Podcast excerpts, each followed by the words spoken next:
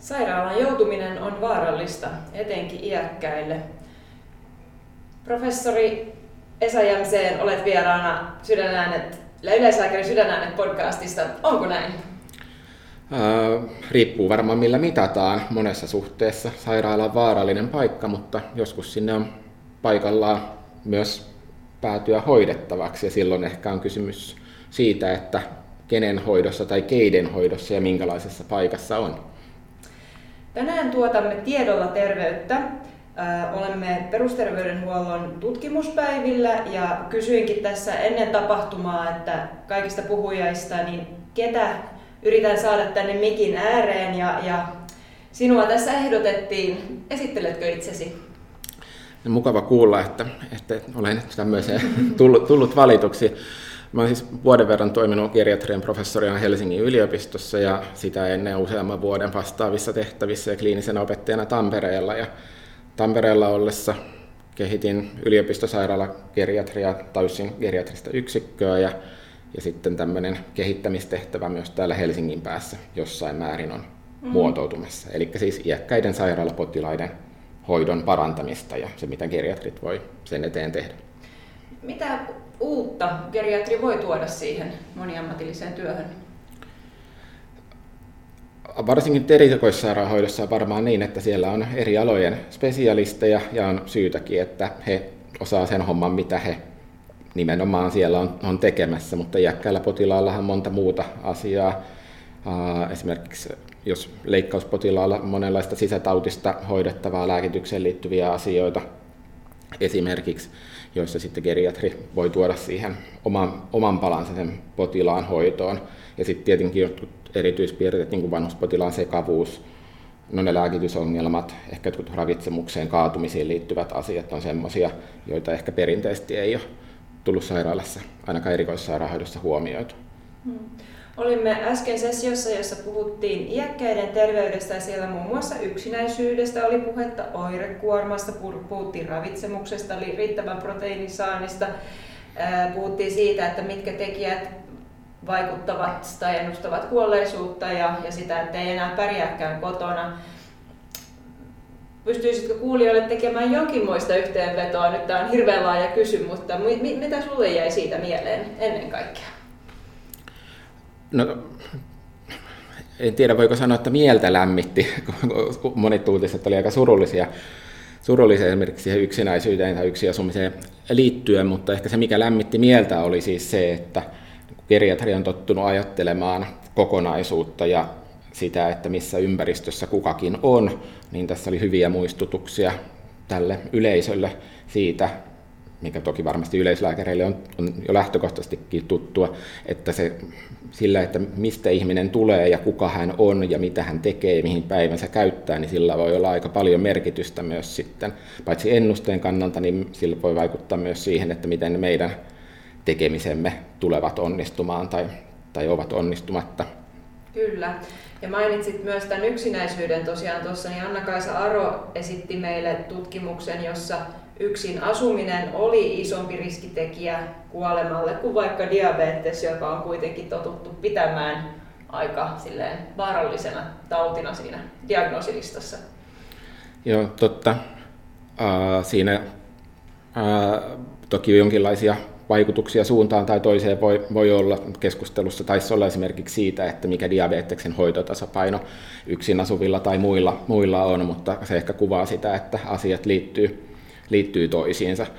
Itse asiassa me ollaan, ollaan kotihoidon asiakkaiden suunnittelematonta sairaalaan joutumista, siis akuutteja sairauksia tutkittu ja niiden, niiden ennustetekijöitä raja-aineiston perustuvalla datalla, ja siellä näyttää siltä, että yksinäisyys kyllä näyttää olevan yhteydessä, että yksinäiset ovat useammin sairaalassa, mutta sitten kun se laaja paketti tietoa niistä ihmisistä ynnätään siihen laskelmaan, niin yksinäisyys ei välttämättä enää olekaan itsenäinen riskitekijä. Ja geriatrin kokemus on ehkä, että monessa tilanteessa sitten siellä yksinäisyydeksi leimatun asian taustalla voi toki olla siis yksinäisyys, mutta siellä voi olla myös erilaisia hoidettavissa olevia sairauksia ja vaivoja tai jotakin elinympäristöön liittyviä asioita. asioita. Masennus nyt varmaan semmoinen tyypillisin esimerkki. Että jolloin sitten ne iäkkäät, vaikka jos se päivystykseen joutuu, niin ei se ole se päiv- yksinäisyys, vaan ne jotkut muut, jotka myös sitä yksinäisyyttä ylläpitää, ja he tarvitsevat niihin ongelmiinsa hoitoa. Että leimaa ei pidä liian helposti lyödä. Niin, kaikki liittyy kaikkeen. Ja Mia Knuutila tässä myös mm. esitteli tätä yksinäisyyden se itse asiassa yksinäisyys oli tässä vähentynyt 30 vuoden ajan, mikä oli positiivinen uutinen toki, mutta just että se masennus ja, ja sairastuvuus lisää yksinäisyyden riskiä ja, ja mm. toki vaikea sanoa, että kumpi kuuluu kumpaan. Sitten kun joutuu sairaalaan, niin, niin siellähän joskus huomataankin tärkeitä asioita. Sinä esitit tutkimuksen, jonka otsikko on nyt tässä luen farmaseuttien toteuttama Kotilääkityksen selvitys ja lääkityksen arvio iäkkäillä päivystyspotilailla vaikutus lääkitysriskeihin sairaalahoidon aikana. Kerro vähän, mitkä, mi, mistä tämä lähti ja minkälaisia löydöksiä meille kerroitkaan? Äh, tässä on kyse siis tutkimuksesta, jota Taussissa puolisentoista vuotta sitten, sitten käynnistettiin. Siellä on lääkitysturvallisuuteen liittyviä asioita viety eteenpäin ja Tampereella on ehkä osastofarmasian hyödyntämisestä tultu esimerkiksi Kuopi tai Helsinkiä jonkun verran perässä. Ja kysymys oli, että mitä osastofarmaseuttien sitten kannattaisi tehdä.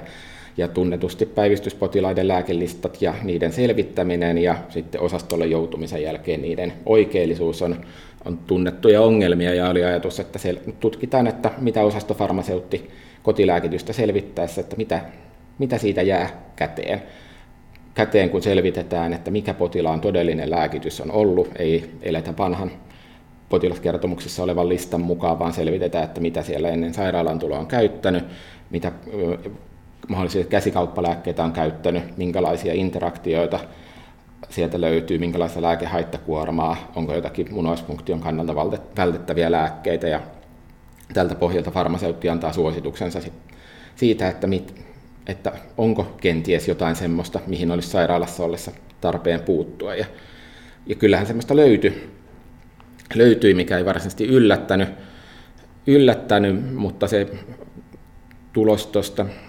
tutkimuksesta, minkä nyt raportoin, oli se, että jos D-luokan interaktioista tai muunaispunktion kannalta liian suurista annoksista ja haitallista lääkkeistä puhutaan, niin semmoinen suurin piirtein kolmannes niistä suosituksista käytännössä realisoitui, eli kaksi kolmesta lähti samojen riskien kanssa taussista pois. Mm. Joo, ja toi herätti aika paljonkin keskustelua, että vähän tietyllä tavalla se voi olla myös semmoista inhottavaa peiliin katsomista, että enkö minä sitten kuuntele näiden muiden ammattilaisten neuvoja ja sitten nousi myös keskustelua, että joskushan se interaktio on ihan niin kuin tarpeellinenkin. Mutta mitä olet mieltä geriatria on erittäin moniammatillinen työ. Osataanko me kuunnella ja ymmärtää toisiamme? Tarkoitatko moniammatillisessa, moniammatillisessa tiimissä? tiimissä? Ei varmaan automaattisesti. Mm. Että se vaatii varmaan sitä yhdessä tekemistä ja vähän sen oppimista, että mitä keneltäkin, keneltäkin saa. Ja mä luulen, ja itse asiassa mitä nyt farmasistien kanssa on ollut tekemisissä, niin heidän havaintonsa on sen kaltainen, että kun he apuaan tarjoaa, niin lääkärit on aavistuksen allergisia sille, että joku niihin, lääke, muun niihin lääkelistoihin menee, menee puuttumaan. Et se vaatii sitten sen tietyn ajan yhteistyötä, että luottamus säilyy ja toisaalta niin löytyy se, että mitä kenenkin kannattaa tehdä, jotta ei myöskään päällekkäistä, mm. päällekkäistä työtä tehdä.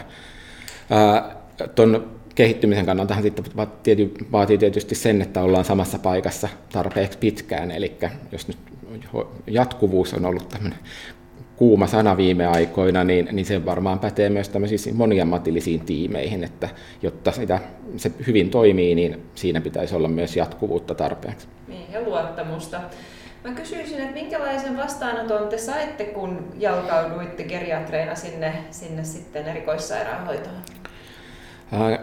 Sekä Tampereella että Helsingissä on kovin kiitollisuudella otettu geriatrit vastaan, mikä varmasti osalti selittyy sillä, että me ollaan molemmissa taloissa tarjottu palveluita erityisesti kirurgialle, jossa sitten on selkeää niin kuin se, että, että kirurgeilla on oma tonttinsa ja me tullaan auttamaan sitten sen toisen, toisen palan kanssa. Mutta kyllä sitten myös kardiologian ja onkologien kanssa on ollut samansuuntainen kokemus, kun he on nähnyt sen, että kun geriatri kaivelee potilaan asioita vähän pintaa syvemmältä ja antaa arvion siitä, että minkälainen iäkäs ihminen on kyseessä, jolloin sitten he pystyvät perustamaan hoitopäätöksensä paremman tiedon pohjalle ja keskittymään siihen niin omaan asiaansa sen sijaan, että he joutuu selvit- käyttämään vastaanottoaikaa taustojen selvittämiseen, niin on se tervetullutta ollut ja semmoinen efekti. Ilokseni on huomattavissa, että kun jossain on ollut, niin hetken päästä jostain muualta kysellään, että, että olisiko meillekin. Hmm. Se varmasti sitten, niin kuin, että se, että kun tässä puhuttiin, että tiedolla terveyttä on tämän kongressin teema, niin sitten se, se näkyy.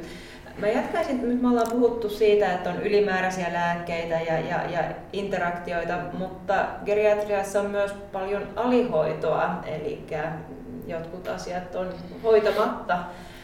Onko joku teema tai alihoidosta joku erityinen sairaus, mihin itse pyytäisit meitä yleislääkäreitä kiinnittämään huomiota?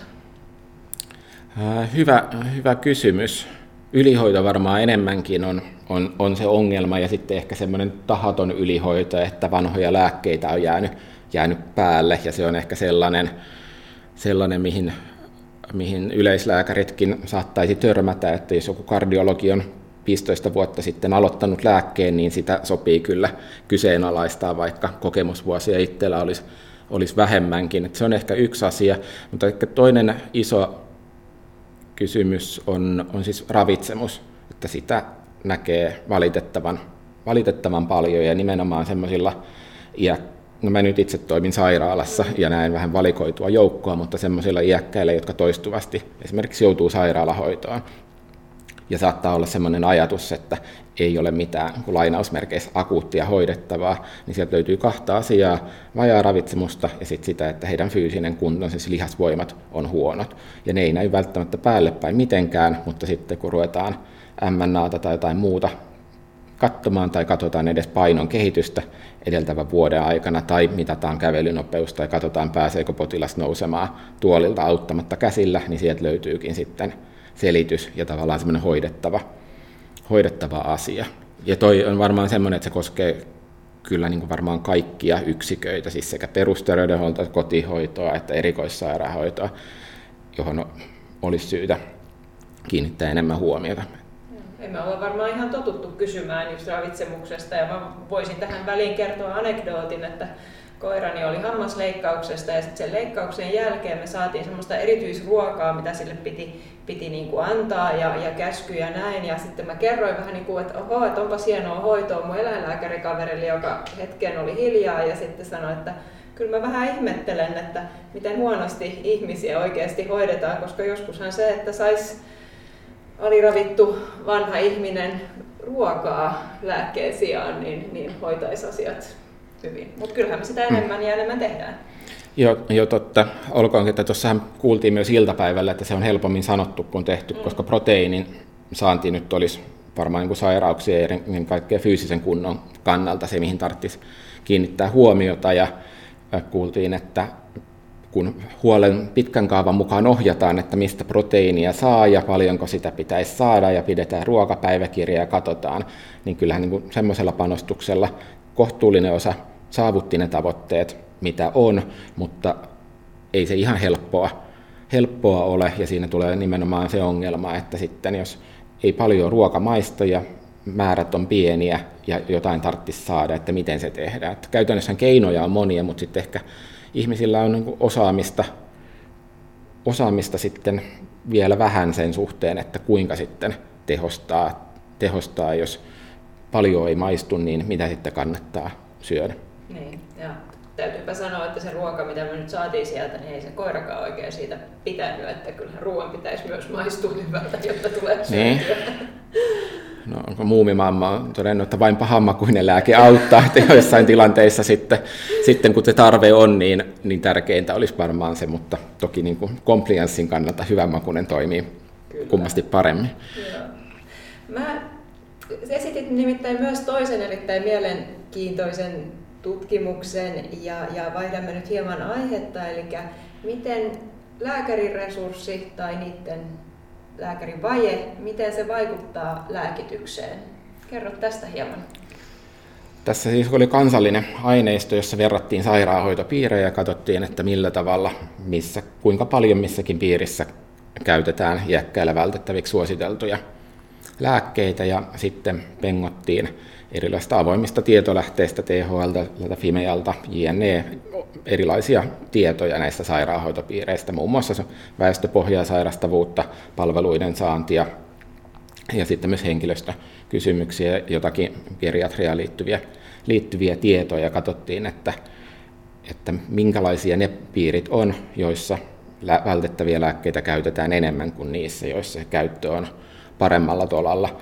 tolalla ja monimuuttujamalli, josta en ymmärrä paljoakaan, mutta se, se toimi hienosti, niin auttoi nostamaan sieltä esille, että se terveyskeskusten lääkärivaje, kotihoidon henkilöstön ehkä riittämätön määrä, vähemmän yllättävästi ehkä niin kuin monilääkittyjen osuus, mutta sitten myös se yksin asuvien osuus oli sellaisia asioita, jotka oli yhteydessä suurempaan vältettävien lääkkeiden käyttöön. Eli kuvaa ehkä sitä, että olipa se sitten lääkärivaje tai se yksin asuminen, niin on semmoista toteutumatonta tarvetta, että sitä me ei tiedetä toki, että onko niin kuin päälle jääneitä lääkkeitä vai onko niitä aloitettu jostain muu, sopimattomia lääkkeitä jostain muualta semmoisen henkilön toimesta, joka ei ole tiennyt tarpeeksi siinä lääkkeen määräämistilanteessa, että mitä kannattaa määrätä vai ei. ei mutta uh, ehkä niin kuin herättää sen, tai on yksi esimerkki siitä, että minkälainen merkitys sillä palveluiden saatavuudella ja toimivuudella ja kyllä sen tunnistaa, että jos kokee, että ei ole aikaa paneutua oikeaan asiaan, niin joskus on niin kuin nopeampaa ja helpompaa sitten niin kuin määrätä joku lääke ajattelee, no nyt mm. tästä tehdään kuitenkin jotain, kun sitten oikeasti pohtia sitä, sitä asiaa. Ja onhan tämä tosi ajankohtainen asia ja, ja tietyllä tavalla myös tiedossa oleva, että kun tässä THL on, on nyt suosittanut isompia hoitajamääriä ja, ja, ja, ja pohdimme kansallisesti, että onko tämä mahdollista toteuttaa, kun hoitajia ei, ei ole ja, mm. ja osastot sulkeutuu ja ihmiset odottavat päivystyksessä niin kuin kesänä 22 mm. on, on tapahtunut. Mm. Niin, sinällään myönteinen havainto tuossa tutkimuksessa oli se että päivystyskäyntien määrä. Meillä oli sellainen hypoteesi, että jos perusterveydenhuolto ei toimi, niin sitten mennään sinne päivystykseen ja sitä kautta sitten myös niin, sopimattomia lääkkeitä enemmän tulisi, mutta päivystyks, tai toi nyt ei viitannut siihen, että niitä sieltä päivystyksestä onneksi, onneksi kertyisi, mutta päivystystä ruuhkilla toki monenlaista muuta hankalaa vaikutusta kaikille osapuolille varmaan on. Ja mehän ollaan ehkä geriatrian näkökulmasta hankalassa tilanteessa, että me ei tarvittaisi toisaalta niitä hoitajia ja kaikkia muita varhaisempaan vaiheeseen, jotta ihmiset ei hetken päästä tarvitsisi niitä palveluita niin paljon, tavallaan niin kuin mentäisiin paremmilla käyrillä, käyrillä ääritilanteessa saappaat jalassa hautaan tyyppisesti, ja, ja raskaiden palveluiden määrä vähennettäisiin, pystyttäisiin vähentämään, mutta toisaalta meidän pitäisi samanaikaisesti onnistua hoitamaan ne, jotka on mennyt alamäkeä jo niin pitkään, että heillä siitä avun tarpeesta ei enää päästä, päästä kyseeseen. Mutta jos satsataan vain sinne loppupäähän, niin sitä saadaan sitten loputtomiin varmaan tehdä. Kyllä. Joo, ja jotenkin niin kuin tässä, että, että miten, miten voimme vaikuttaa, niin, niin Kaisu Pitkälä, professori Emeritta, on tehnyt tutkimuksen, jossa just hoivakodeissa henkilökuntaa koulutettiin ja, ja, ja se porukka, joka sai tämän koulutuksen, niin, niin heidän asumisyksiköissä niin sairaalareissut väheni ja tämä lääkitys väheni ja itse asiassa myös kuolleisuus. Eli mm. minusta erittäin hieno esimerkki siitä, että tiedolla tosiaan voi, voi tuoda terveyttä. Ennen kuin lopetamme, niin kysyisin Esa sinulta, että mikä oli sun ensimmäinen lääkärin työ? Mä oon ollut kolmas kurssi jälkeen amanuenssina edesmennessä Reumasäätiön sairaalassa, koska tuki- ja liikuntaelinpuolen tutkimusta tein silloin ja sitten vuotta myöhemmin ekaa kertaa lääkärin sijaisena olin Tampereella Hatanpään sairaalassa lonkkamurtuma kuntoutusosastolla, eli siis toisin sanoen geriatrian osastolla ja näyttää siltä, että sille tielle olen jotenkin jäänyt. Onko se, oliko se rakkautta Ää, kyllä, kyllä, se varmaan, kyllä se pitkälti varmaan oli, että kun näki sitä, että mitä kaikkea geriatriaa kenttää niin liittyy ja ää, tavallaan semmoisen kokonaisuuden hallinnan ja toisaalta sitten tarpeeksi yksityiskohtia, niin, mm. niin sillä tiellä nyt ollaan, eikä harmita. Ja joskus kun seuraa julkista keskustelua, niin tässä tulee aika semmoinen negatiivinen kuva, mutta erittäin moni, joka tekee iäkkäiden kanssa työtä, niin, niin hehän ovat sitä mieltä, että tämä on maailman paras työ ja, ja arvostavat sitä vuorovaikutusta mm. ja saavat jakaa sitä elämän kokemusta, mitä, mitä mm. iäkäs kantaa mukanaan. Hatusta nyt heitän sulle haasteen. Onko sulla joku tämmöinen tarina tähän loppuun jaettavaksi?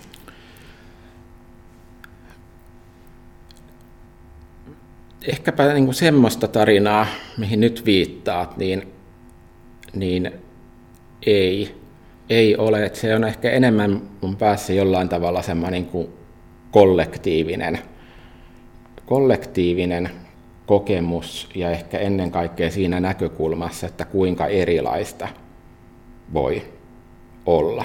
Ja sitten silti niin kuin elämä vanhana näyttää samalta. Tai toisaalta niille, joilla on erilaista, että kuinka monenlaisia teitä sinne on voitu, voitu päätyä. Itse niin parhaiten tulee, tulee mieleen tästä kysymyksestä. Tampereella kakkoskurssin keväällä on vanheneminen jakso gerontologia ja geriatria, jossa kandit haastattelee yli 90-vuotiaista henkilöä ja sitten kun käydään ryhmätyössä läpi, niin heidän on tarkoitus piirtää semmoinen kuin elämänkaari, että missä on huippukohtia ja milloin oli alamäkeä ja vähän, että mitkä tapahtumat niihin on johtanut. Ja se on ollut kyllä, kun se ei ole klinikasta, mutta se on ollut semmoinen herättävää nähdä, että sitten kun siellä vanhalla ikää ollaan, niin kuinka se käyrä eri ihmisillä on voinut mennä hyvin eri tavalla ja myös niin, että vaikka johonkin 7-80 vuoteen asti olisi ollut jotenkin kurjan haastavan kuulosta, niin voi olla, että se käyrä lähteekin sitten nousuun vielä siellä viimeisen 20 vuoden aikana. Se on aika hyvä lopettaa tähän, eli ikinä ei ole liian myöhäistä elää onnellista vanhuutta ja, ja tota, käyrä, käyrä menee suuntaan ja yleensä sitten nousee myös sieltä. Minä olen Annika Kostar ja tämä oli sydän, Yleislääkärin sydänäänet podcastin erityisjakso perusterveydenhuollon tutkimuspäiviltä, jossa vieraana Esa Jämseen. Kiitos. Kiitos.